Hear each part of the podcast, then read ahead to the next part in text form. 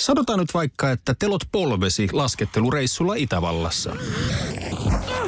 Se, että hotellista löytyy knöydeli buffa, auttaa vähän. IF auttaa paljon. Tervetuloa IF-vakuutukseen.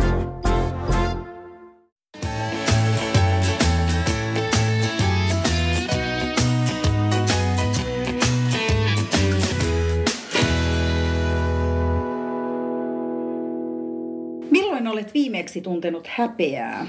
Tähän jaksoon me saimme kunnian saada Päivi Fransin kanssa toisen kerran mukaan meidän polkuporinoihin. Ja tällä kertaa me sukelletaankin hieman syvempiin vesiin ja käydään läpi kielteisiä tunteita, joihin myös häpeä kuuluu. Tervetuloa polkuporinoihin, Päivi. Kiitos. Tervetuloa munkin puolesta. Kiitos. Me istutaan tänään Vierumäellä ja on aika talvinen keli tuolla ulkona, että Mites Päivi, sun joulun aika on mennyt? Me nauhoitetaan tätä nyt jouluna, ja No niin, joo. vaikka tämä tulee ulos vähän myöhemmin.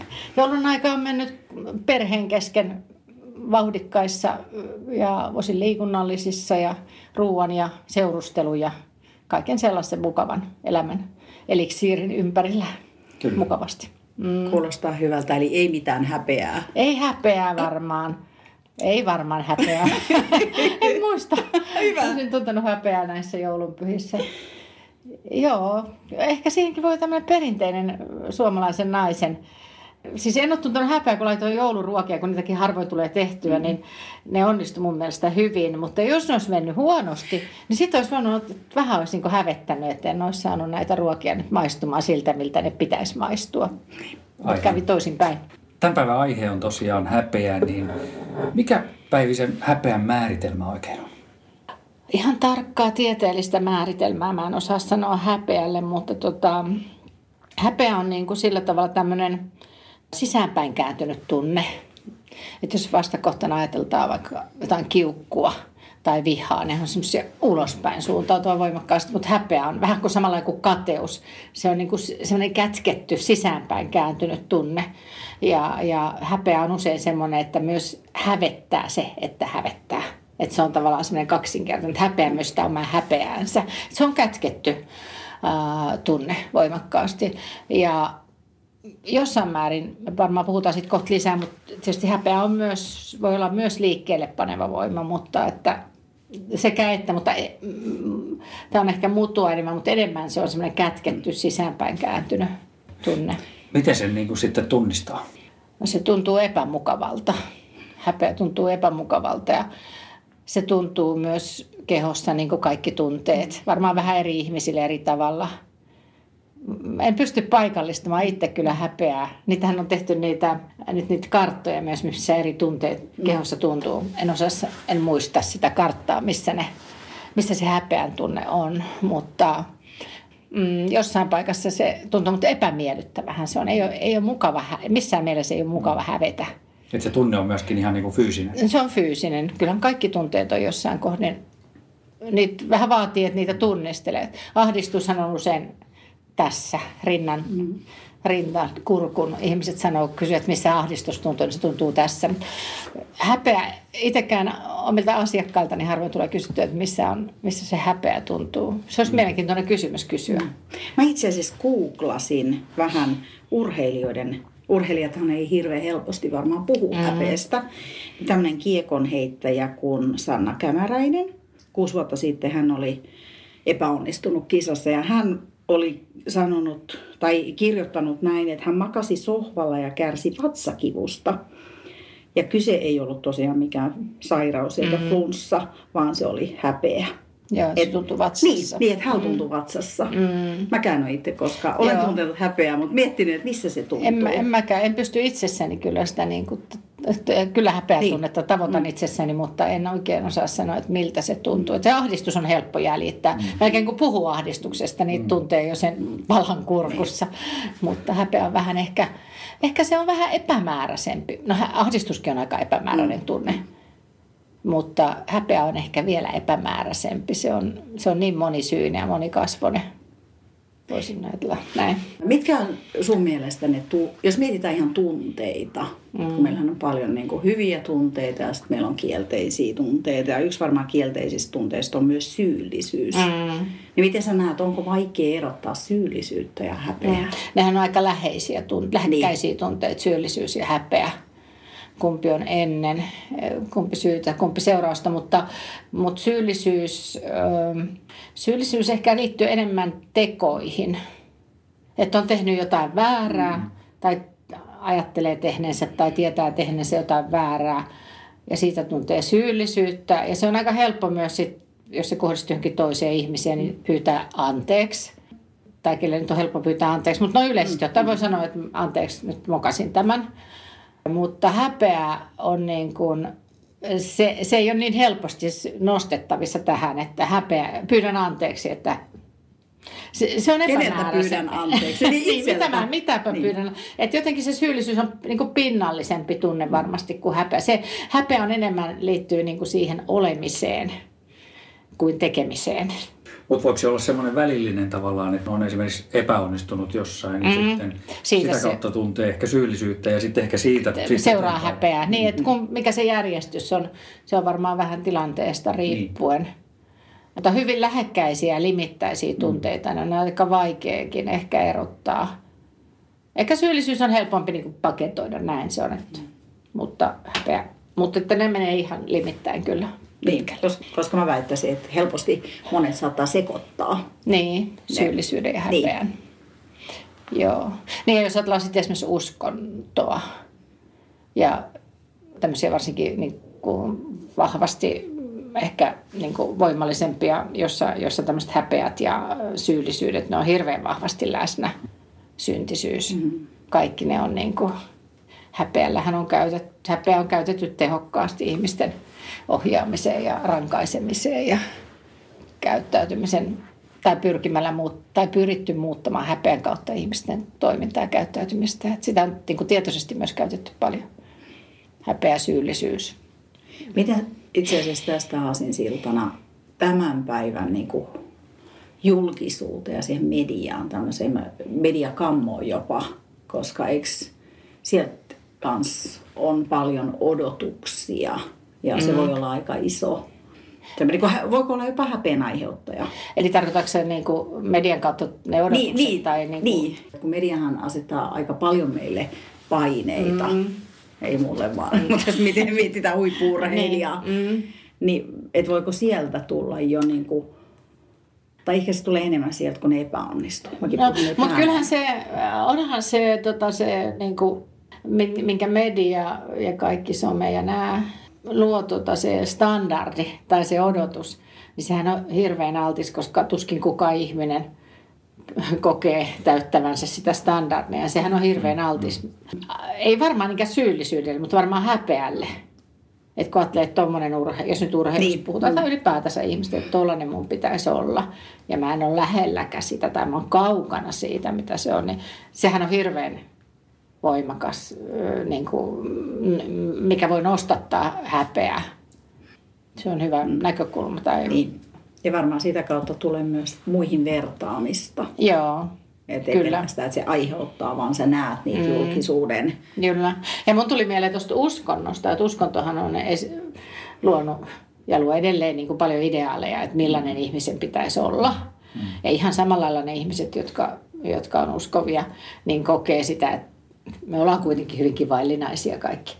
Niin, niin tota, tämä on vähän samanlainen standardin luominen sit some ja median kautta, että millaisia ne ihmisten pitää olla.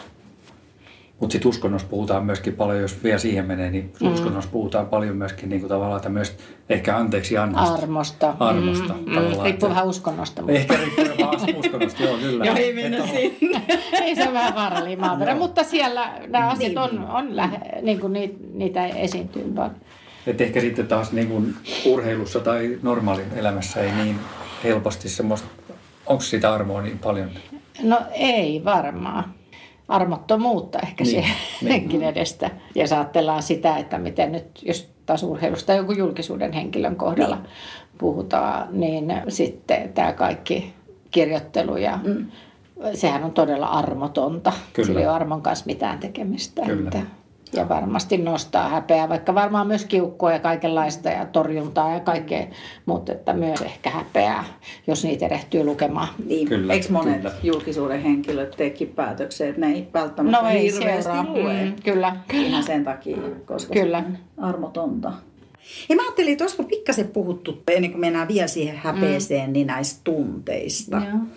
Niin miten sä määrittelet sanan tunne? Voiko sitä niin kuin, sillä on varmaan miljoona määritelmää. Sillä on monta määritelmää. Ja... Mutta mitä se sulle tarkoittaa henkilökohtaisesti? Mm, No tunne, mun mielestä se on niinku, ei se ehkä määritellä, mutta että tunteet tuntuu. Mm-hmm. Joo. että jos ajatellaan sitä, että ajatukset on ajatuksia, toki a- a- ajatukset voi olla hyvinkin voimakkaita ja tietysti ajatuksia, voimakkaisiin ajatuksiin liittyy tunnetta ja sitten voi olla joskus vaikea erottaa, mikä on ajatusta ja mikä on tunnetta. Mutta tota noin, niin kyllähän ne tunteet tuntuu ja ne on niin kuin sellaisia ää, kuitenkin aika pitkälle tuolla pinnan alla. Ja, ja tota, mm, kanssa aika monimutkaisia ja, ja tunteethan herää hirveän erilaisista asioista. Et tietysti ajatukset on yksi, mikä, mikä nostattaa tai mielikuvat, mutta sitten myös kaikki aistimukset nostattaa tunteita. Mm-hmm. Näkeminen, kuuleminen, erityisesti haistaminen mm-hmm. nostattaa tunteita ja Mä luulen, että tunteet on myös aika pitkälle näin, niin kuin, tämä nyt on ehkä enemmän henkilökohtaista ajattelua kuin mitään tieteellistä, mutta kun niin kuin ajatuksetkin meillä noudattaa niitä tiettyjä semmoisia niitä skeemoja, mitä meidän pään sisällä, me rullataan yleensä aika samalla mallilla niitä ajat- ajatuksia, niin, niin tunteet, meillä on myös ne meille tyypilliset niin kuin tavallaan tämmöiset tunneskeemat, mitä, mitkä liittyy sitten usein läheisesti näihin ajatteluskeemoihin. Et meille tyyp, meillä on aina, kullakin ihmisellä on tyypillinen oma tunneskaalansa ja tyypillinen tapa tuntea ja, ja kokea asioita. Ja sitten jos ajatellaan tämä kokemus, niin kokemushan on sekä ajatusta että tunnetta, usein myös fyysistä kokemusta. Siihen kytkeytyy kaikenlaista. Ja tunteistahan on paljon, että, että mitkä, on, mitkä on perustunteita, niin meillä on perustunteita, meillä on, nyt jos oikein muistan, niin ilo. Sitten meillä on tota noin niin, mm, viha ja suru. Hetkinen. Sitten se neljäs. Ettei se ollut häpeä. No, nyt, mä- Syyllisyys. Vaikka mä, mä en tiedä. Ai mikä sanoit? Voiko se olla syyllisyys? Ei. Ei syyllisyys. Mun mielestä se on, no ilo on perustunne, suru on Voi olla muuten perustunne, häpeäkin. viha, suru, häpeä. Riippuu vähän luokituksesta, millä niitä, mutta joo. että ne on niitä kuitenkin aika pohjimmaisia.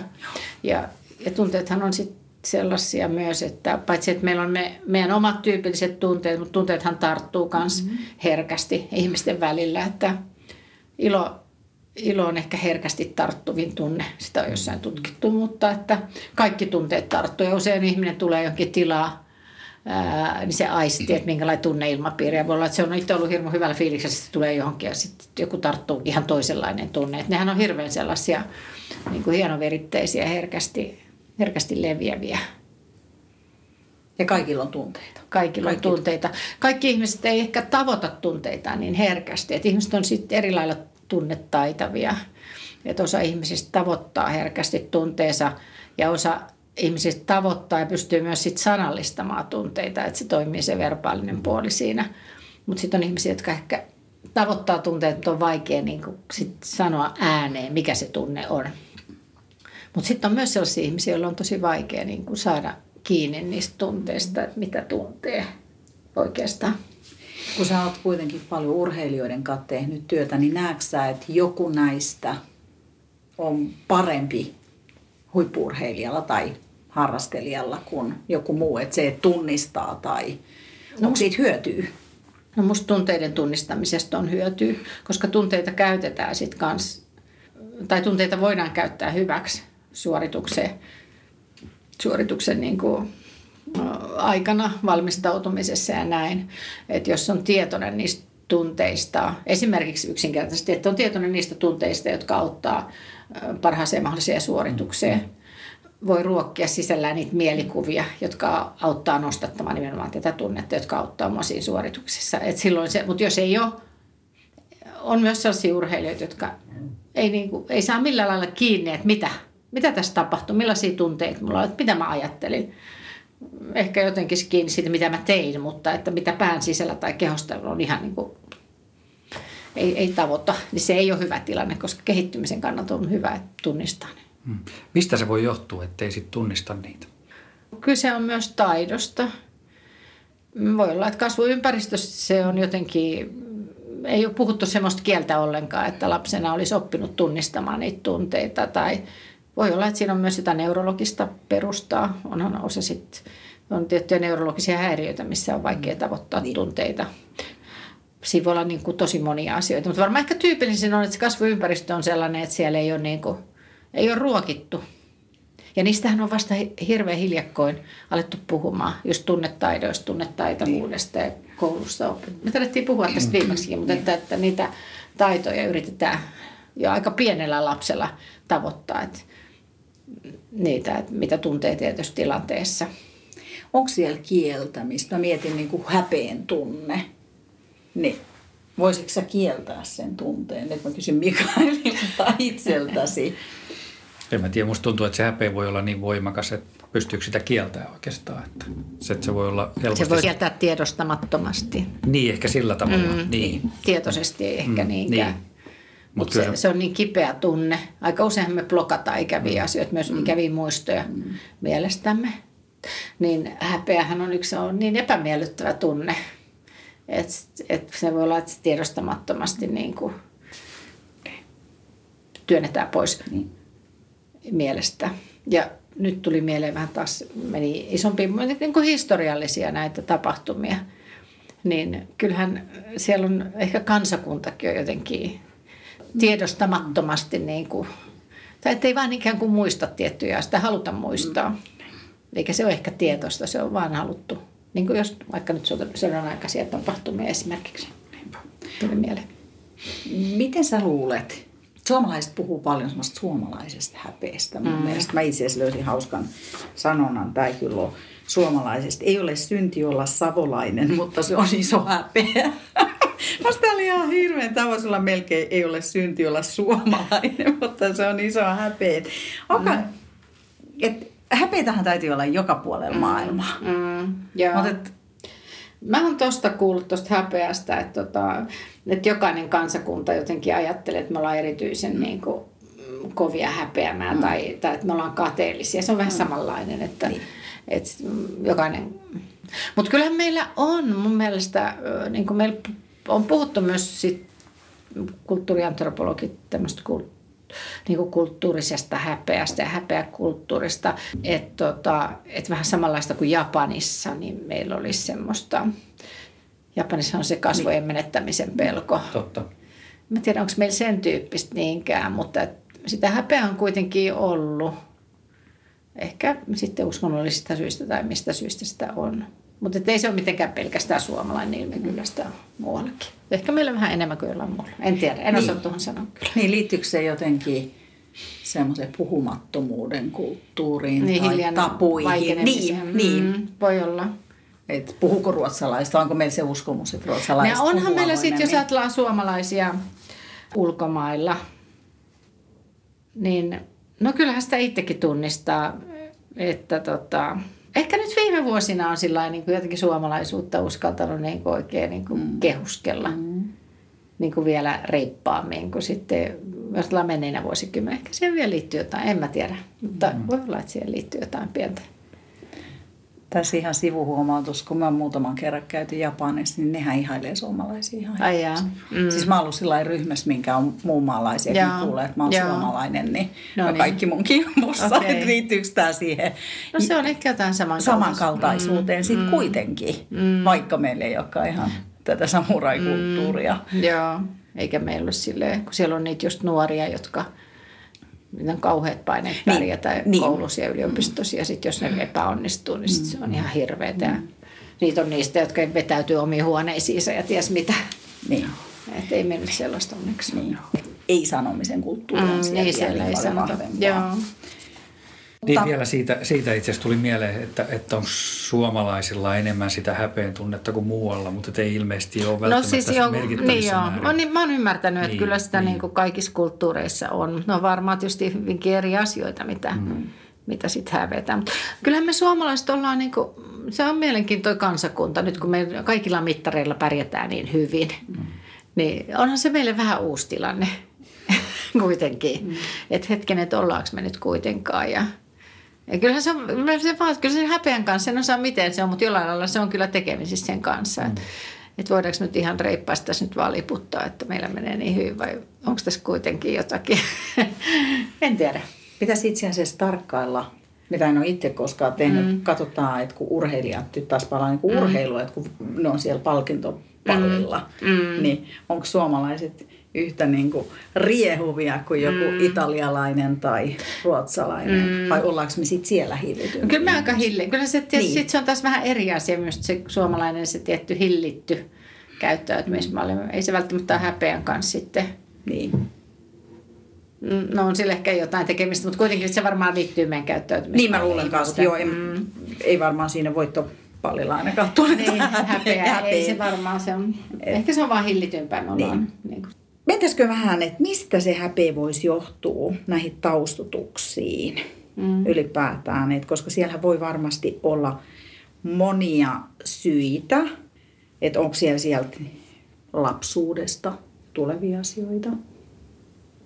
Mm, kyllä mä siis häpeähän selitän ihan psykologisesti siellä, tai vähän erilaisia selitysmalleja, mutta yksi on se semmoinen, niin kuin, äh, semmoinen lapsen, lapsen, kun se kokee turvallisuutta niissä – lähisuhteissaan mm. ja sitten sit jos se, niin kuin, se turvautuu vaikka vieraaseen ihmiseen, vähän vahingosta tai tulee vieras ihminen ja näin, niin tota, sitä on selitetty, että siinä aktivoituu lapsella häpeän tunne, että se jotenkin, jotenkin se liittyy siihen vuorovaikutukseen, siihen varhaisen vuorovaikutuksen. Mä että kyllä se häpeä, siis häpeä tunteena on varmaan jokaisella ihmisellä Ää, mutta se on mielenkiintoinen. Meillä on itsellä nuorin lapsi on adoptiotaustainen Romaniasta kolme, mm. kolme puolivuotiaana tuli meille, meidän perheeseen. Niin, niin tota, normaalistihan hyvinkin pieni lapsi tuntee häpeää. No. Tai semmoista noloutta tai semmoista jotenkin lapsi niin, niin. suojautuu, kääntää niin katseen niin, pois ja mm-hmm. semmoista jotenkin vierautta. Mitä, mutta siinä on, onko se ihan häpeää, mutta jotain semmoista. Mm-hmm helpostihan pieni lapsi kääntää no, katseensa totta. pois, jos on vieraita ihmisiä tai peittää mm, kasvosa. Mutta tämä meidän poika, niin hän ei tuntenut ollenkaan häpeää. No hän ei niin kuin ymmärtänyt, hän on ollut lastenkodissa koko ajan ja ymmärtänyt semmoisia niin käyttäytymisiä, mitä nyt normaalisti kolme ja puoli vuotias ymmärtää. Ymmärtää tämmöisiä käyttäytymismuodeja, että hän ei kerta kaikkea, hän on sen asian kanssa niin kipuillut jossain määrin niin kuin koko elämänsä. Hän on nyt 22-vuotias, mutta että niin kuin sitten normien ymmärtäminen, joka tulee hirveän hienovaraisesti, jos lapsi on normaali perheessä mm. kasvaa, niin lapsihan oppii ne mm. hyvin semmoista sanomattomistakin mm. asioista, mutta tuommoisessa ympäristössä lapsi ei sitä välttämättä opi ihan sillä tavalla kuin, että aika varhaiset sen juuret on. Niin, niin silloin se täytyy tarkoittaa sitä, että, että tavallaan ne on ne on sitten opittu ihan pienestä Pienestä, pitäen. niin joo. Kyllä. Kyllä, ja se lähtee niinku rakentumaan siitä, siitä jotenkin. E, Mutta en osaa ihan sitten varhais, varhaisvaiheen niinku sitä psykologista että sitä dynamiikkaa, miten se sieltä nyt sitten loppujen lopuksi ihan tarkasti ottaa. Mutta kyllä kaikki ihmiset tuntee häpeää ja se on niin kuin luonnollinen ja hyvä ja tarpeellinen, mm. koska kyllähän se me ohjaa meidän sosiaalista käyttäytymistä ja No se on tärkeä sosiaalisissa vuorovaikutussuhteissa, että ihminen tunnistaa, mikä on sopimatonta ja mikä on sopivaa. Sitähän se, niin kuin se niin. hyödyllisyys siinä tunteessa. Niin aivan, jos ei olisi mitään niin kuin häpyä, mm, niin kuin häpeät mm. mistään, niin siitähän me oltaisiin ihan rajattomia. Kyllä, ja kyllähän niitäkin ihmisiä on. Mutta normaalin kehityksen kannalta niin se yleensä ihmisellä syntyy se ymmärrys rajoista. Mm. Häpeä on yksi, niin, joka auttaa siinä muuttuukohan se häpeä sitten siinä niinku vuosien mittaista lapsena ja sitten just kun sä oot teiniässä, niin sitten varmaan se häpeä on taas vähän erilaista. Mm, mutta kyllähän jos miettii itseään, niin kyllähän aika pienestä ja muistaa semmoisia tunteita ja tilanteita, että joku hävetti. Mm. Mm. Mä muistan itse esimerkiksi semmoisen tilanteen, jonka muistan vieläkin. Mä olin varmaan ekaluokalla koulussa ja mä soitin mun kaverille. Ja tuota, se meni vahingossa palo tuonne hälytyskeskukseen ja siellä oli tosi vihainen mies, joka rupesi haukkumaan mulle, että joku saatanan kakara soittele tänne.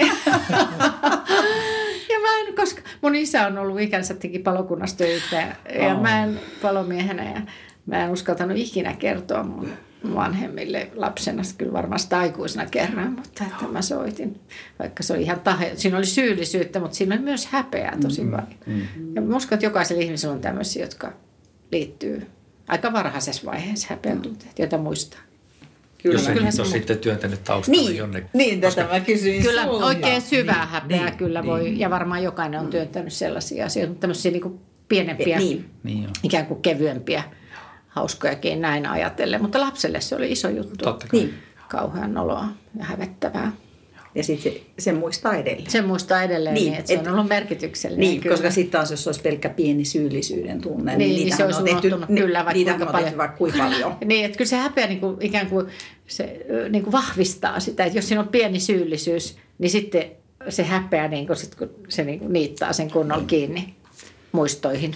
Mutta toki se häpeä muuttuu ihan hirveästi, se muuttuu. Ja, ja, ja tietysti sitten myös tulee se ymmärrys siihen, että mikä on oikeasti hävettävää, mikä ei, mitä kannattaa hävettää, koska lapsen on aika, eihän sillä ole mitään suhteellisuutta, että mikä on oikeasti hävettävää ja mikä ei. Mm. Että sitten aikuinen tietysti alkaa ymmärtää, niin kuin pystyy käymään ikään kuin keskustelua sen häpeänsä kanssa, että mistä tämä nyt kertoo ja onko tämä tarpeellista, voisinko mä laskea tästä irti. Lapsihan ei ymmärrä sellaista. Totta. Mm, että se voi. Et mä vielä palaan tuohon ulkonäköön, koska mulla on yksi lapsuuden nimeä mainitsematta ihminen ja mä muistan, että hän oli vähän pyöreämpi kuin mm. minä.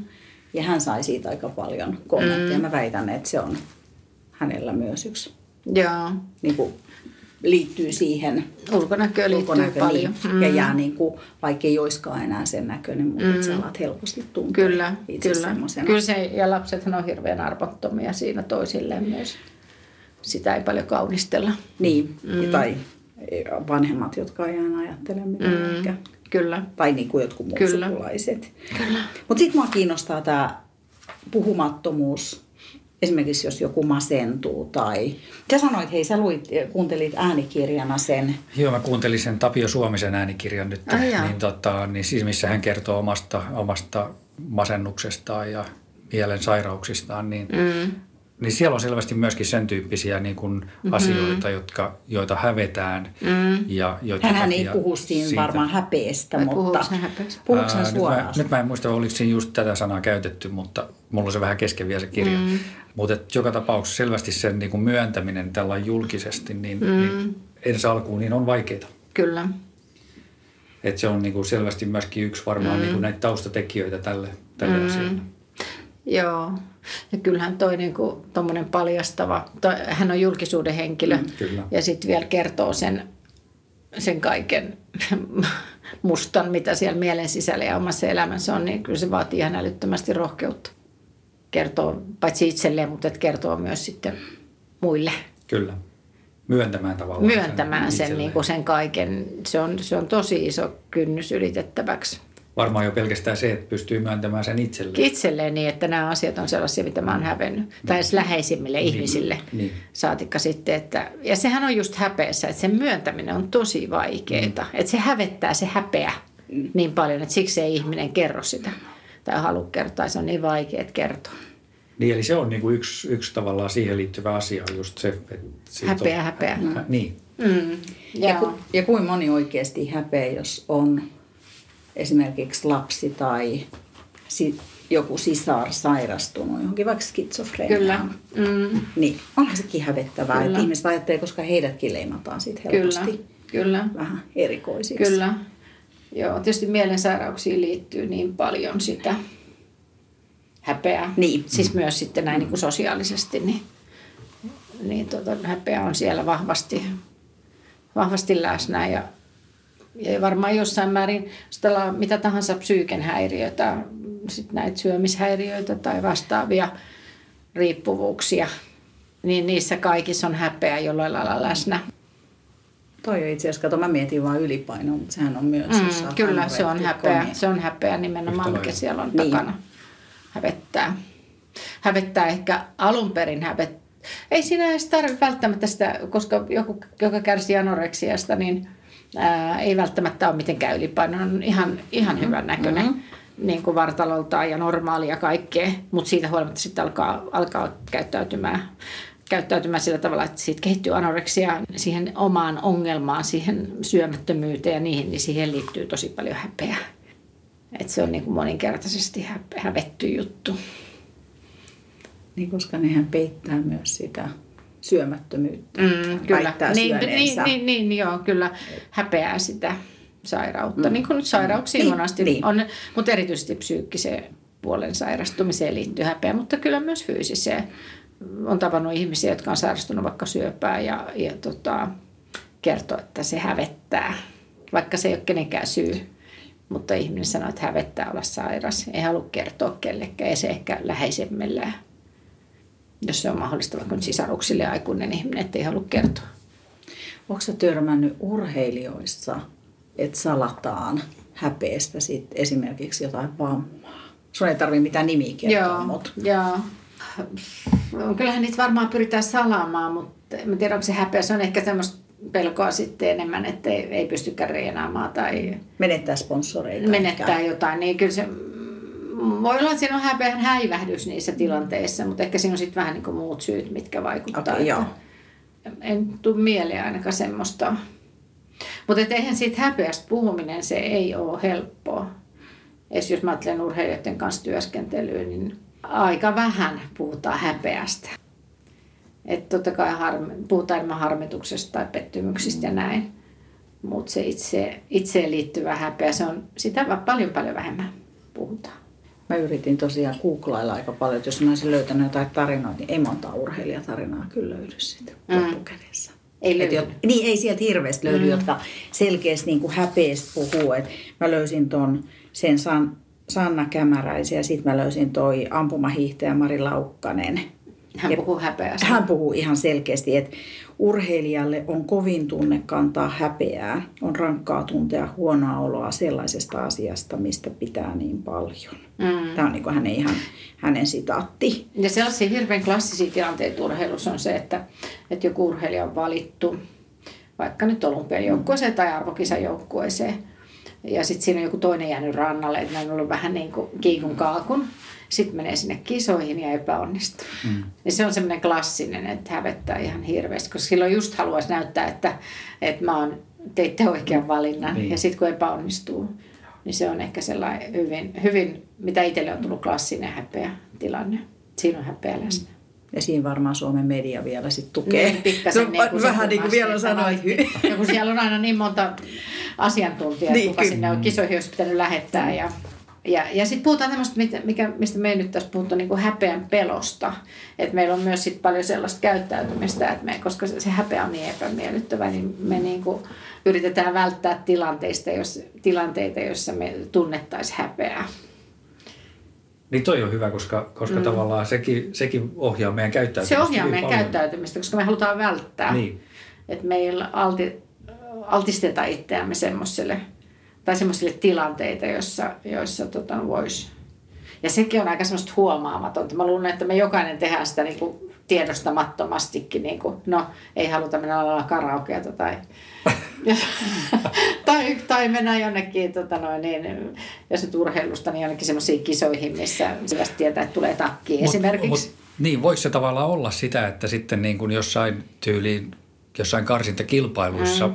menee niin kuin – 95 prosentin mm, teholla, ettei jotta ei joudu niin. siihen tilanteeseen. Kyllä. Jossa ehkä... Mä yritin kaikkeni ja niin. silti Aivan. tuli pettymys. Mm. Se, on, se on tyypillinen tilanne urheilussa, että niinku, Mut sehän on se raju. on jotkut jarrut päällä. Niin, sehän on raju tavallaan, että niinku asiaan, johon satsaa, varsinkin jos on huippuurheilijasta kyse mm. ja satsaa kaikkensa siihen. Ja sitten, Joo. sitten se pelko on niin kova niin joo, siitä tilanteesta, mm. niin, häpeän mm. tilanteesta. Joo. Se pelko tulla nolatuksi tai joutua häpeään. Tai se ei, ei edes mene sinne kisaamaan joskus tehnyt Tai sitä, sitten yllättäen niin. sairastuu. Et ei, ei kestä sitä häpeätä ollakseen ehkä siellä mm, loppupäässä. Niin. Joo, Et. kyllä. Tosiaan noiden nuorten urheilijoiden kanssa, kun tätä, ehkä ei häpeä keskustelua, mutta käydään tätä keskustelua, että ne on ollut nuorten sarjoissa ja pärjännyt hyvin ja menestystä tullut ja aina on tottunut olemaan siellä niin kuin ykkönen, kakkonen, kolme, sitten siirrytään aikuisten tai yleiseen tai miten missäkin lajissa mennään, niin sitten se, hyppää, se pelottaa hirveästi. Se täytyy olla hirveän tietoisesti myös tajuta se ja silti se tekee kipeätä, että sä ootkin siellä ynnä muuta osastossa hmm. sen jälkeen, kun on siirtynyt sinne. Mutta tietysti urheilu myös, kyllähän sen häpeän kanssa mm, on mahdollisuus oppia elämää. Hmm. Tai myös sitten niin kuin, ylipäätänsä tunteiden kanssa on hyvä niin kuin oppia semmoinen keskustelusuhde, niin kuin tuossa alussa, kun kysyit niistä negatiivisista tunteista, niin tunteethan on, merki, ne on merkityksellisiä. Ne kertoo meille siitä meidän sisäisestä tilasta ja tuo paljon informaatiota meille meistä.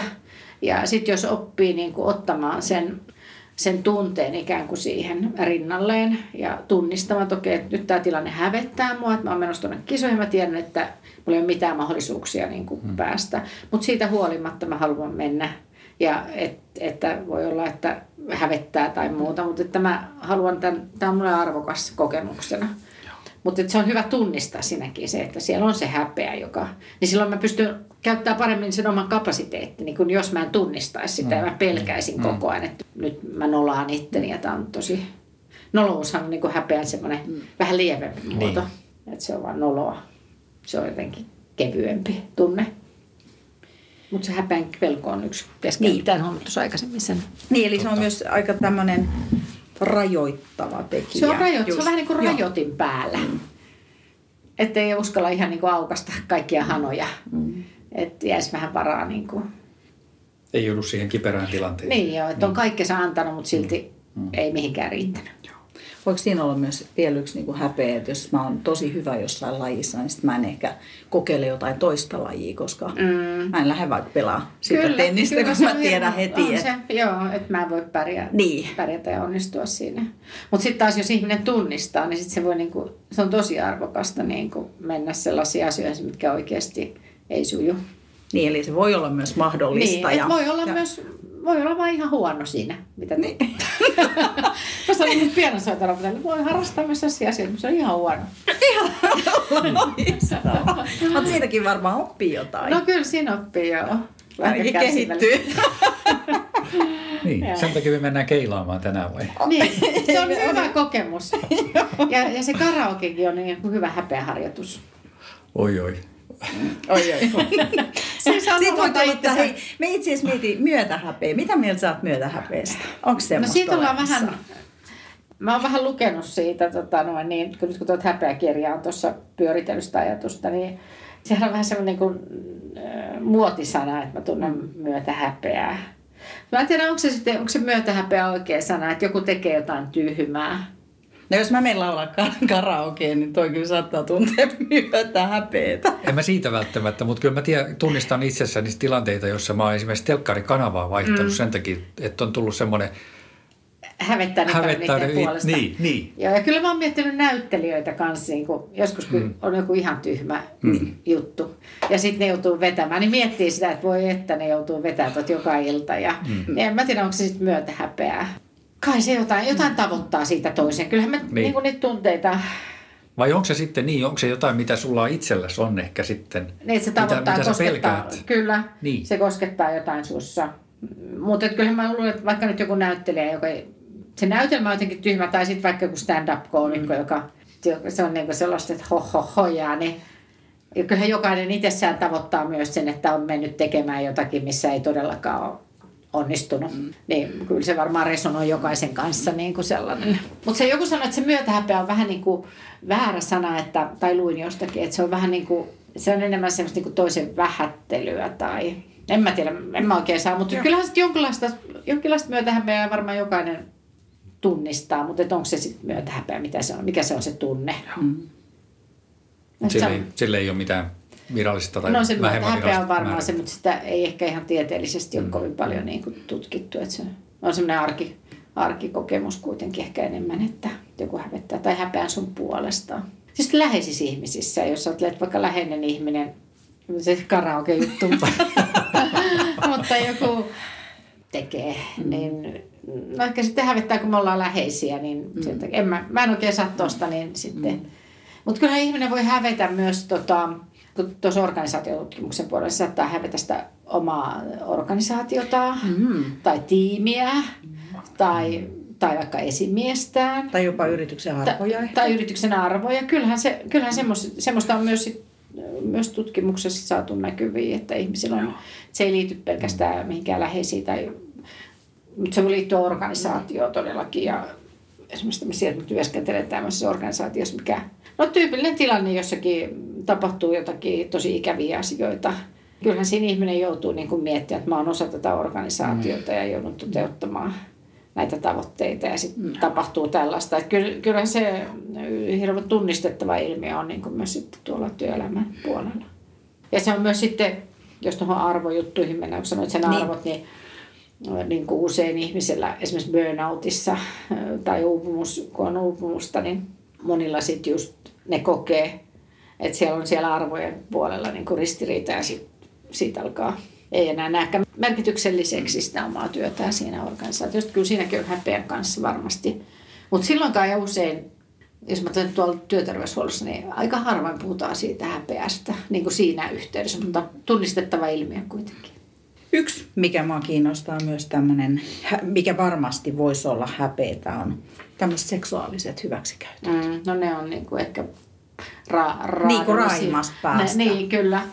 Joo, ja se on niin syvä, siellä se varmaan se häpeä on niin niin. puhtaimmillaan, koska sitten siihen usein liittyy myös että se on niin hävettävää, niin kuin just lapsiin kohdistuva mm. ja näin, että, ja myös aikuisilla, mutta erityisesti lapset, jotka on niin kuin paljon vaikeammassa tilanteessa vielä niin kuin kertomaan mitään ja kantavat sitä koko elämänsä. Mm. Ja se voi olla joku auktoriteetti, joka se voi olla joku auktoriteetti, sen, kyllä, että sitten siinä kyllä, tulee kyllä. myös se pelko ja muita tunteita Kyllä. Varmaan. Ja sittenhän se on usein sellainen, se on todellakin se vaiettu, että ihminen saattaa mm. olla täysin unohtanut sen. Muistan yhden asiakas, ihan mun uran alkuvaiheilta ja mä itse asiassa tunsin sen henkilön. Hän ei tunn, muistanut mua, mutta oltiin oltu samassa koulussa. Mä tiesin aika paljon hänestä ja niistä tapahtumista, mitä siellä oli tapahtunut.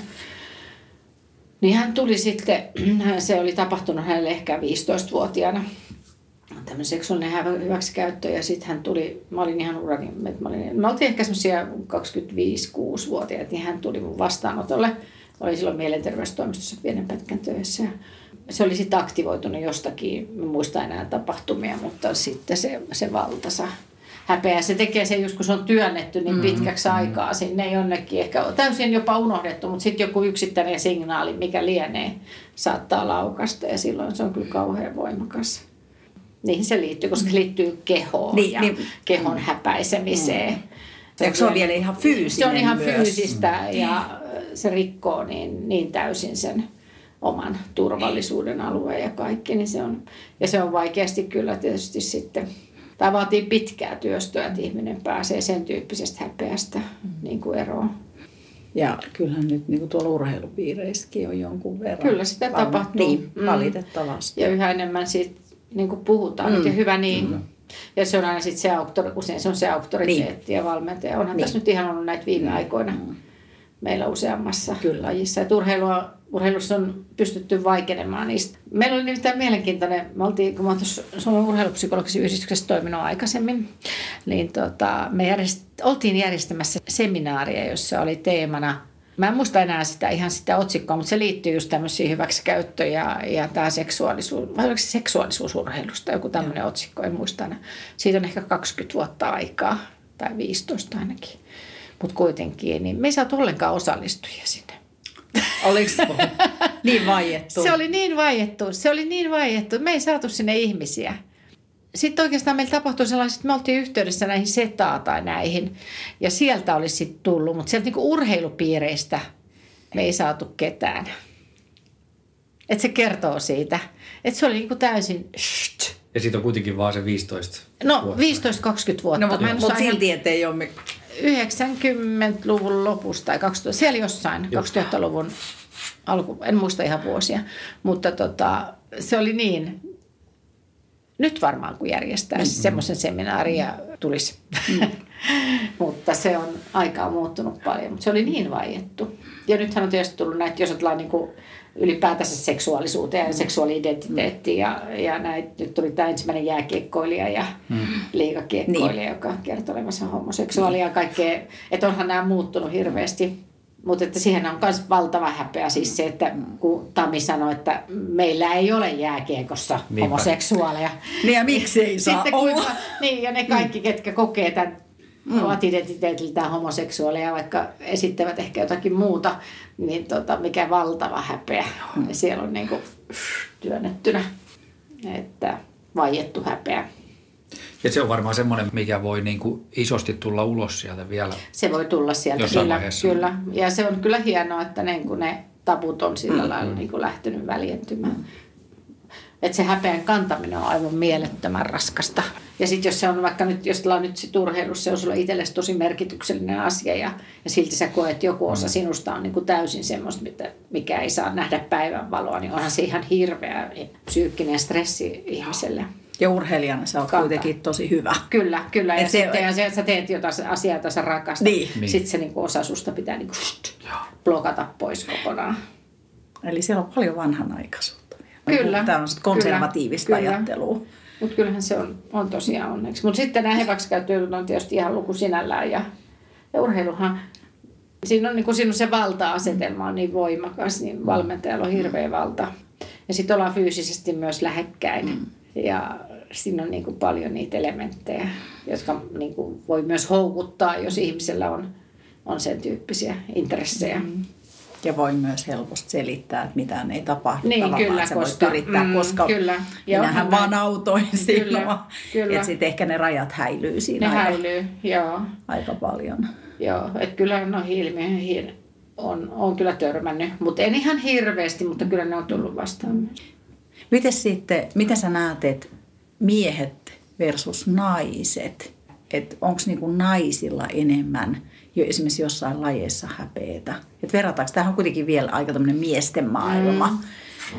Että ootko itse törmännyt, onko mm. sitä? No mulle tulee mieleen semmoinen, äh, tota noin niin, kun ollaan täällä Vierumäellä, niin Vierumäänhän on perustanut Tahko Pihkala, mm. arvostettu henkilö. Mutta Tahko Pihkala sanoi, olisiko ollut 50-luvulla tai 40-luvulla, 40-luvulla taisi olla, että, että naisten urheilu on irvokasta elehtimistä tai jotain tämän tyyppistä. Irvokasta se ainakin oli. Mä en muista, mikä se oli sitten se toinen, mitä se oli. Mutta että jos siitä on lähetty, niin... Toi oli uusi se löytyy jostain. Se oli, se oli tota, en muista missä yhteydessä siihen törmäsin, mutta tota, hän oli aikansa lapsi tietysti, aikansa ihminen, mutta tota, itse en ole sitä hirveästi tuosta näkökulmasta miettinyt. Ja siinä on varmaan monta ulottuvuutta tuosta, että miten naisten ja miesten ja että et onko se naisten urheilu, onko se sitten, onko siinä häpeää sitä, että naisten urheilua pidetään vähempiarvoisena. Sitähän selitetään niin, että se ei ole niin kiinnostavaa, että sen takia rahat ohjaa tähän miesten urheiluun, mutta mä tiedän, onko se häpeän kanssa sit suoranaisesti mm. Että se on joku muu tekemistä. Tässä oli muutama, just joulun alla oli Siiri Rantanen, täyttää jotain vuosia, hän asuu tässä Lahdessa. Hän kertoi siitä omasta urasta, että eihän sitä, sitä urheilua naisten urheiluna kyllä varmaan minä niin kuin pidetty siihen aikaan, kun hänkin urheilu, urheili, että kyllä ne varmaan jos me ollaan niitä urheilijoita, niin ne on joutunut rikkomaan niitä rajoja, Kyllä. jotka on niin ollut sallittuja naisille. Ja, ja tota, varmaan kantaa häpeää myös, tai ainakin tunnistamaan tai ja siitä huolimatta menemään ne, jotka on oikein hyvin pärjännyt.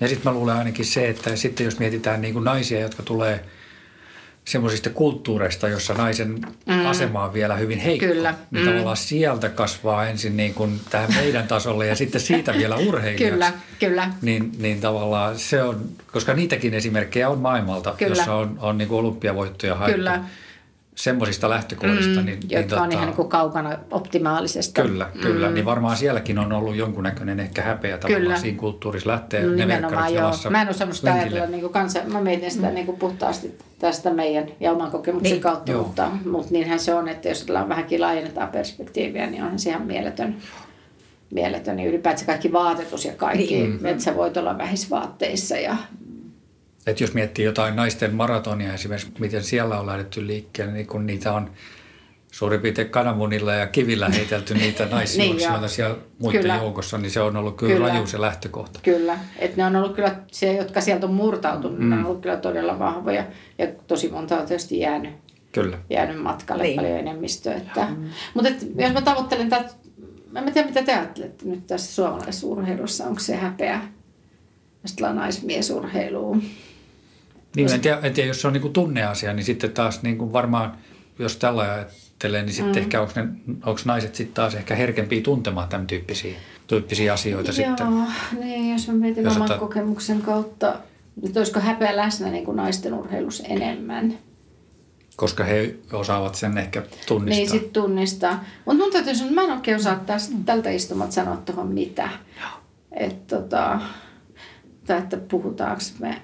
Tietysti naisurheilussa on tämä kehollisuus. Monissa, niin kuin missä mäkin olen tuolla joukkojen voimistelupuolella tehnyt töitä, niin se kehollisuus on eri lailla läsnä. Ja siihenhän liittyy häpeä just nimenomaan se, että jos sä oot liian tukevassa kunnossa, niin se on se aktivoi sen häpeän tunteen. Et sillä lailla, että miesten urheilussa ehkä just tämä ulkonäkökeskeisyys, tämä on nyt ehkä se, niin. ei ole sillä lailla läsnä kuin naisten urheilussa. Tai yleisurheilussa, tämä on mun lempiaihe, että mitä varten niiden tyttöjen pitää olla niin hirveän pienissä vaatteissa. Niin. Housut ei pysy niin kuin kunnolla jalassa, että ne on tuolla pakaroiden välissä. Ne juoksee niin, kovempaa. Niin, niin se on niin kuin tavallaan se, mm. että sit jos olet vähän pyöreä, niin ei ole kiva pukeutua. Mm. Että sitten miehet voi käyttää hyvin semmoisia löysiä vaatteita. Mm ja tyttöjen pitää olla niin kuin, sit kaikki tavallaan näkyvissä. Et en, en saa ihan kiinni siitä, mutta että, että se ulkonäkökeskeisyys naisten urheilussa on niin kuin enemmän läsnä ja silloinhan se on myös yhteydestä häpeä. Miten voimistelus, jos vertaa niin kuin balettimaailmassahan sun pitää olla tosi mm. tietyn kokonen ja mm. monet on joutuneet po- mm. hyvinä tanssijoinakin, kun sä millin liian mm. väärän pituinen mm. tai sun sääret on väärän malliset, Joo. niin onko joukkuevoimistelussa? Joukkuevoimistelussa se standardi on tosi tiukka. Et se on siis, ne on todella hoikkia ja se, se ruokailu ja terveellisyys ja nämä on koko ajan läsnä koska joukkueessa pyritään siihen, että ne on aika samannäköisiä. Mm. Ja sitten jos siitä poikkeaa, joku on lyhyempi tai, mm. tai pyöreämpi tai jotakin muuta, niin sitten se heikentää mm. joukkueen mahdollisuuksia onnistua. Kun esteettinen laji, niin mm. sitten se halutaan, että siellä on, ne on jotakuinkin saman mm. muotoisia ja samankokoisia ne urheilijat. Mitä sä luulet, jos siellä sitten joku menee salamäkkäri syömään ja jää kiinni, niin koetaanko häpeätä? No varmaan niin koetaan. Mä muistan, mä oon aloittanut siinä lajissa oli itse asiassa ihan mun ensimmäisiä psyykkisen valmennuksen projekteja. Oli vasta valmistunut tämä. Niin tota, siellä oli nimenomaan tämä, että siellä vahdittiin, että joku ei mene sinne mäkkäriin. Okay. mutta ehkä siitä on vähän asenteet niin kuin sinne terveellistynyt, mm. mutta kyllä se on siellä läsnä. Mm. Et varmaan voi ajatella, että naisten urheilussa on enemmän ehkä häpeää liittyen tähän ulkonäköön mm. kuin sitten sitten yksi, mikä mua kiinnostaa vielä, on doping ja sen aiheuttama häpeä. Mm, kyllä. Tai se käry varmaan. En mä tiedä, onko mm. siinä vaiheessa, kun käytetään. Mutta mä jotenkin, mä tuossa matkalla vaan Mikaelille sanoin, että mä en tiedä, mä en mm. ole lukenut Mika Myllylästä, mutta mm. voisin jotenkin kuvitella, että ennen kuin hän on tehnyt ratkaisut, niin se mm. on ollut syvä häpeä. Häpeä on varmasti ollut se, mikä siellä on takana. Mm. Ja muistaakseni kyllä kun niistä, silloin kun tämä tapahtui, niitähän oli paljon niitä mm. juttuja myös julkisuudessa. En ole hänen kanssaan ollut missään tekemisissä henkilökohtaisesti, mutta että siellä oli musta niin paljon sitä häpeää. Sitten se uskonnollisuus oli jotenkin siinä vielä aika lailla jotenkin kietoutunut tai semmoinen henkisyys tai semmoinen ja siihen vahvasti tämmöinen häpeä ja rankasu. Ja musta siinä oli vähän koko hänen, kun oli juttuja silloin kun hän treenasi, vähän semmoista rankasuja, mm. semmoista niin kuin itse jotenkin semmoisen niin kuin kielteisessä mielessä sen itsensä haastamisen niin kuin sävyjä myös. Ja varmaan sitten se häpeä liittyi sitten jotenkin, ettei... Ja sitten että lähti tuolle polulle, niin kyllä se häpeä, kyllä se oli niin kuin meille – se oli paitsi urheilijoille kova paikka se häpeä, mutta kyllä se oli meille kansallinen häpeä myös. Niin, se on myöskin semmoinen, mikä vaikuttaa meihin kaikkiin. Se vaikuttaa niin. meihin kaikkiin, niin se on kollektiivinen. Se on kollektiivinen. Koska me oltiin siellä katsomassa. Ja muistan, muut meni ääni, kun mä huusin. Mm. Ja sitten mä jättiin kotiin. Joo. Ja mä katsoin uutiset. Se oli, en se, tiedä, oli, se, oli, se, oli ihan, se oli, se oli vähän hirveä. niin kuin kaksoistonnien. kyllä. Ei, mutta kyllä, minkä kyllä, muista, missä kyllä. olit silloin, kun tämä kyllä, asia kyllä, selvisi. Niin, muistan itsekin, oltiin Vuokatin urheiluopistolla hiihtolomalla. Te oltiin siellä vielä uimahallissa ja mentiin sinne kahvilaan ja siellä alkoi tulee tätä. Se oli aivan mitä? tämmöistä voi tapahtua. Ja meidän niin kuin pyhimykset. Niin, kuin, niin karpaa siitä, karpaa, se oli vielä jotenkin niin, sitä. se oli niin kuin kaiken, niin kuin, että kyllähän se romahdutti meitä. Niin, ja sit, että siihen liittyy kyllä paljon häpeää. Hävis mainokset ja kaikki, kaikki niin. sponssirahat. Ja... Et kyllä se on, ja sitten siihen liittyy sitä kollektiivinen ulottuvuus ja kaikki se, että Että kyllä siihen liittyy häpeä paljon, sitten jos jää kiinni. Niin. niin, niin se olisi kiva jotenkin, jos tietäisikin, että ne, jotka käyttää, ehkä jotkut norjalaiset, niin kokeeko ne siinä käyttäessä. En tiedä. Mä en tiedä. Mutta täytyy sanoa, että mä en ollut, mä en ollut sellaisten urheilijoiden kanssa juurikaan tekemisissä, mm. jotka on, on tota dopingin kanssa. Ehkä on ollut jossain vaiheessa, mutta hyvin vähän. No joo, itse asiassa yksi, yksi asia, mitä mä olisin halunnut vielä, juteltiin itse asiassa vähän pari kertaa sivuttu mm. sitä, mutta, että, mutta tavallaan se, se, niin kuin puhuttiin, se häpeä, se rajoittaa elämää. Mutta se voi myöskin mahdollistaa mm. asioita. Mm. Joo, Kerrota. se on hyvä, että otit niin. puheeksi. Joo, tässä aina lähtee jonnekin polulle ja sitten niin kuin unohtuu ne muut polut. Joo, mutta että todella kyllähän häpeä on niin kuin liikkeelle paneva voima. Mm. Puhuttiin tuosta sosiaalisista niin kuin käyttäytymisnormeista. Se auttaa meitä, että me osataan suunnistaa – tunnistetaan häpeä, häpeää herättäviä tilanteita ja vältetään niitä, niin kuin positiivisesti ohjaudutaan. Mutta myös sitten se voi niin kuin pistää ihmisiä, aika nyt jos on joku kehollinen häpeä, että on esimerkiksi ylipainoinen ja ajattelee, että, että mä, en, mä en halua nähdä itseäni tämmöisenä, tämmöisenä. ja sitten se pistää sen ihmisen liikkeelle. Hmm niin kuin myönteisesti. Se muuttaa elämän, elämäntapoja, rupeaa syömään terveesti ja liikkumaan. Niin sehän voi olla niin kuin hyvin positiivisella tavalla virittävä. Että mä en halua tuntea häpeää kehostani, että mä haluan olla sinut kehoni kanssa. Niin mä voisin kuvitella, että se on ihan hyvä. Mutta myös sitten tietysti varmaan, jos ajatellaan sitten laajemminkin, että on ihmisellä niin kuin elämässä, vaikka nyt on perhetaustat sellaiset, joiden takia on joutunut häpeämään, niin sitten ajattelee, että mä en ainakaan tollasta elämää halua itse elää ja haluan rakentaa elämäni toistenlaisten mm. asioiden varaa. Se ainakin niin. Mm. Ja ehkä sitten jos lain nyt muuten työelämän suorituksiin ja muuhun, niin mä en tiedä kuinka... No, jossain määrin se varmaan ohjaa. Mä tiedä, kuinka terveellinen se on sitten, jos olet semmoista, että sä koko ajan niin kuin välttelet häpeää työelämässä. Ja yrität, niin kuin yli, siinä on tietysti se ylisuorittamisen riski on sitten aika kova. Mm. Jos siellä on se häpeän välttäminen niin kuin kovana motivaatiotekijänä, niin sitten se voi johtaa semmoiseen niin liialliseen itsensä kuormittamiseen ja näin. Mutta että häpeällä on paljon positiivisia Joo. tehtäviä myös. Ajatteletko sä itse jotain, mistä näkökulmasta sä ajattelet sitä Ei, kun just sitä, just sitä, että tavallaan, että, että ihan niin kuin yleisesti, että se ei ole pelkästään negatiivinen Ei asia. missään tapauksessa, niin, se on liikkeelle niin, ja, ja harvat tunteet, ylipäätänsä tunteet on niin kuin pelkästään plus tai miinus. Aina, ne, on niin kuin, ne on sekä että aina, mutta riippuu vähän missä tilanteessa. Jos ollaan vaikka vihaa, mikä on niin kuin yleisesti ottaen negatiivinen tunne ja ajatellaan, että en mä halua vihaa tuntea. Mutta viha on myös sellainen tunne, että älä tule. Että tässä on raja. Se on niin kuin tärkeää monissa ihmissuhteissa tunnistaa, että se loppuu. Mm. Millä, millä tavalla ilo on negatiivinen tunne? No ei se ole varmaan. niin, nyt sä nyt paha. Toi meni paha. Toi oli paha. Itku pitkästä ilosta niin. se suomalainen sananlasku. Että ei liian pitkään kannata niin. iloita, koska sitten saattaa olla liian niin kuin semmoinen kepeä. Niin just. Ja voiko siinä olla, jos se ei ole aitoa iloa? Niin, se, ei ole, se niin. on teeskentelyä. Niin. Se voi olla teeskentelyä tai sitten se on liiallista mm. ja sitten menee niin kuin asiat sekaisin.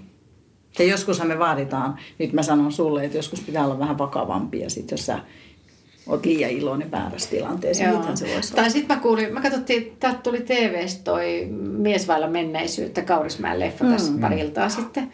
On nähty se kyllä aikaisemminkin, mutta sitten katsottiin pätkästä, tota noin, niin siinä oli miehestä sanottiin, että katu ilo, kotisuru.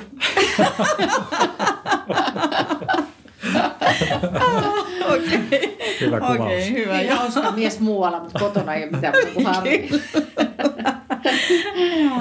no mutta hei vielä, kun mä palaan vielä vähän taaksepäin, kun puhuttiin sitä, että se voi olla käynnistävä voima, kun mm. käynnistävä voima esimerkiksi painon mm. hallinnassa tai että sä lähdet pudottaa painoon. Häviääkö se häpeen tunne siinä? Se riippuu tietysti kuinka syvällä niin. se on. Tokihan meillä jokaisella varmaan on kehossamme jotakin, mikä, missä on mitäkin liikaa kelläkin. Mm, niin. no, se menee tietysti, mutta mutta ainakin se varmaan voi helpottaa. Mm. Tunteethan on sellainen, että ei ne ole on-off, mm. vaan ne on sekä, että, että ne on niin kuin eri asteisesti mm. mukana. Että kyllä sitten, jos pystyy sen niin kuin rinnalle, sen häpeän rinnalle vahvistaa just semmoista niin kuin myönteistä, myönteistä minäkuvaa ja myönteistä käsitystä siitä omasta fyysisestä vaikka kunnosta ja sen kehittymisestä. Ja siihen tulee niin kuin rinnalle toisenlaisia, että se ei ole pelkästään se, että mua hävettää, että mä oon näin paksu tai jotain muuta, mutta että siihen tulee rinnalle myös semmoisia niin kuin myönteisiä hmm. määrityksiä siihen omaan itseen liittyen. Ehkä sitten häpeässä nyt ihan täysin pääse koskaan eroon Eikä tarvikaan niin. päästä, M- mutta tota, se, se merkitys on pienempi, jos mm. sulle rakentuu semmoista positiivista käsitystä siihen itsestäsi siihen rinnalle. Vahvistaa sitä puolta. Ja sama, jos mä mietin, että mä oon urheilija ja mun tavoite on voittaa ja sit mä epäonnistun, niin sitä häpeätä tulee sit vahvemmin tunteena. Niin mm. Niin mitkä on ne keinot, mit, miten sitä mm. häpeen tunnetta voisi Mitä vinkkejä sä antaisit? No mun mielestä sitä on hyvä niin kuin tarkastella, että mikä tässä oikeastaan hävettää, mikä synnyttää sen tunteen ja, ja millaisilla ajatuksilla mä, mä pahennan sitä tilannetta ja vastaavasti millaiset ajatukset tai tekeminen, ajatteleminen, niin auttaa mua elämään sen kanssa paremmassa balanssissa. Et ei, eihän siitä varmaan koskaan pääse eroon, mutta sen kanssa voi niin kuin sillä olla vähän paremmassa balanssissa ja, ja niin kuin tavallaan tarkastella sitä niin kuin tuota juomalasia mm. tuosta, että tuolta se näyttää ja ton näköinen se on ja noin kun mä toimin, niin se pahentaa sitä ja miten mä voisin toimia sillä tavalla, että mä pystyisin paremmin sen kanssa toimimaan ja elämään sen tyyppistä. Tehdä tietoiseksi niitä ajatuksia, jotka liittyy, jotka synnyttää häpeää. Niin se on se yksi, jolla se, se merkitys ja voima vähenee. Niin kuin missä tahansa tämmöisessä kielteisessä tunteessa, jos jotenkin kun ymmärtää sitä tunnettaan paremmin. Ja ehkä pääsee myös sinne vähän juurille jossain kohdassa, että tämä muistuttaa mua jostakin tilanteesta, joka on ollut ehkä mun elämässä aikaisemmin ja sen takia tämä on niin voimakas. Mutta se on menneisyyttä ja nyt on nyt ja sen tyyppistä. Että ei siihen mitään, ei siihen mitään kikka kolmosta mm. siihen häpeään, se voisi, eikä ole tarpeenkaan ihmisen häpeää pistää pois kokonaan. Että mm. Me tarvitaan sitäkin. Niin. Uskotko että se puhuminen kuitenkin myös, itse tarkastelu joo, mutta myös puhuminen. Puhuminen ah, joo, niin, mielellään. Tietysti se joo. on tehokkaampaa ja aika vaikea itsekseen näitä asioita. Mielessä. No kyllä niitä toki jokainen mm. varmaan jossain määrin, mutta ainahan se on helpompaa, kun puhuu mm. toiselle, niin se, se täytyy muotoilla myös jotenkin sillä lailla ymmärrettävästi, niin se tulee itsellekin ymmärrettävämmäksi. Mm. Puhuminen on se paras lääke tuommoisiin mm. vaikeisiin tunteisiin. Vaikka se tuntuu vaikealta puhua tai yleensä kun sen vaikeuden ylittää, niin se helpottaa. Kenelle sä ohjaa tai niin kuin neuvoisit, kuka olisi se paras, kenelle puhuu tai kelle ei kannata puhua? no semmoisille luotettaville niin. ihmisille, joiden, luo, joiden seurassa on semmoinen no, positiivinen ja kokee, että se ihminen on minun puolellani. Niin sellaisessa seurassa. Niin. Ja tietysti asiantuntijat on oma niin. lukunsa, mutta myös ystävässä tai perhepiirissä – se tietysti lujittaa myös sitä ihmissuhdetta, jos uskaltaa puhua näistä kipeistä tunteista. Se tuo, se tuo syvyyttä ihmissuhteisiin, mielenkiintoista tai semmoista. Se suo syvyyttä ja luottamusta. Ja silloin se myöskin se avautuminen voi olla ehkä molemmin puolista. Se on molemmin Ehkä puolista, niin molemmat, koska, ja, ja sehän on, se on aina tämä juttu, että me aina kuvitellaan, me lähdettiin tässä liikkeelle, mm. että minulla on nyt tämä ongelma ja kukaan muu ei häpeä tätä. Mutta sitten mä huomaan, sillä toisella, kun toinen kertoo itse, niin sitten toinenkin kertoo, niin jokaisella on ne omat kipukohtansa häpeänkin suhteen. Olisiko ne häpeisvertaisryhmä hyvä vai ole? Se voisi olla kertaa kaikkea, mitä hävettää. Joo, se voisi olla aika hyvä. Kaikki, mitä hävettää. Kiitoksia Päivi taas todella mielenkiintoisesta ja ajankohtaisesta keskustelusta. Mm, kiitos. Oli kiva jutella. Kiitos. kiitos.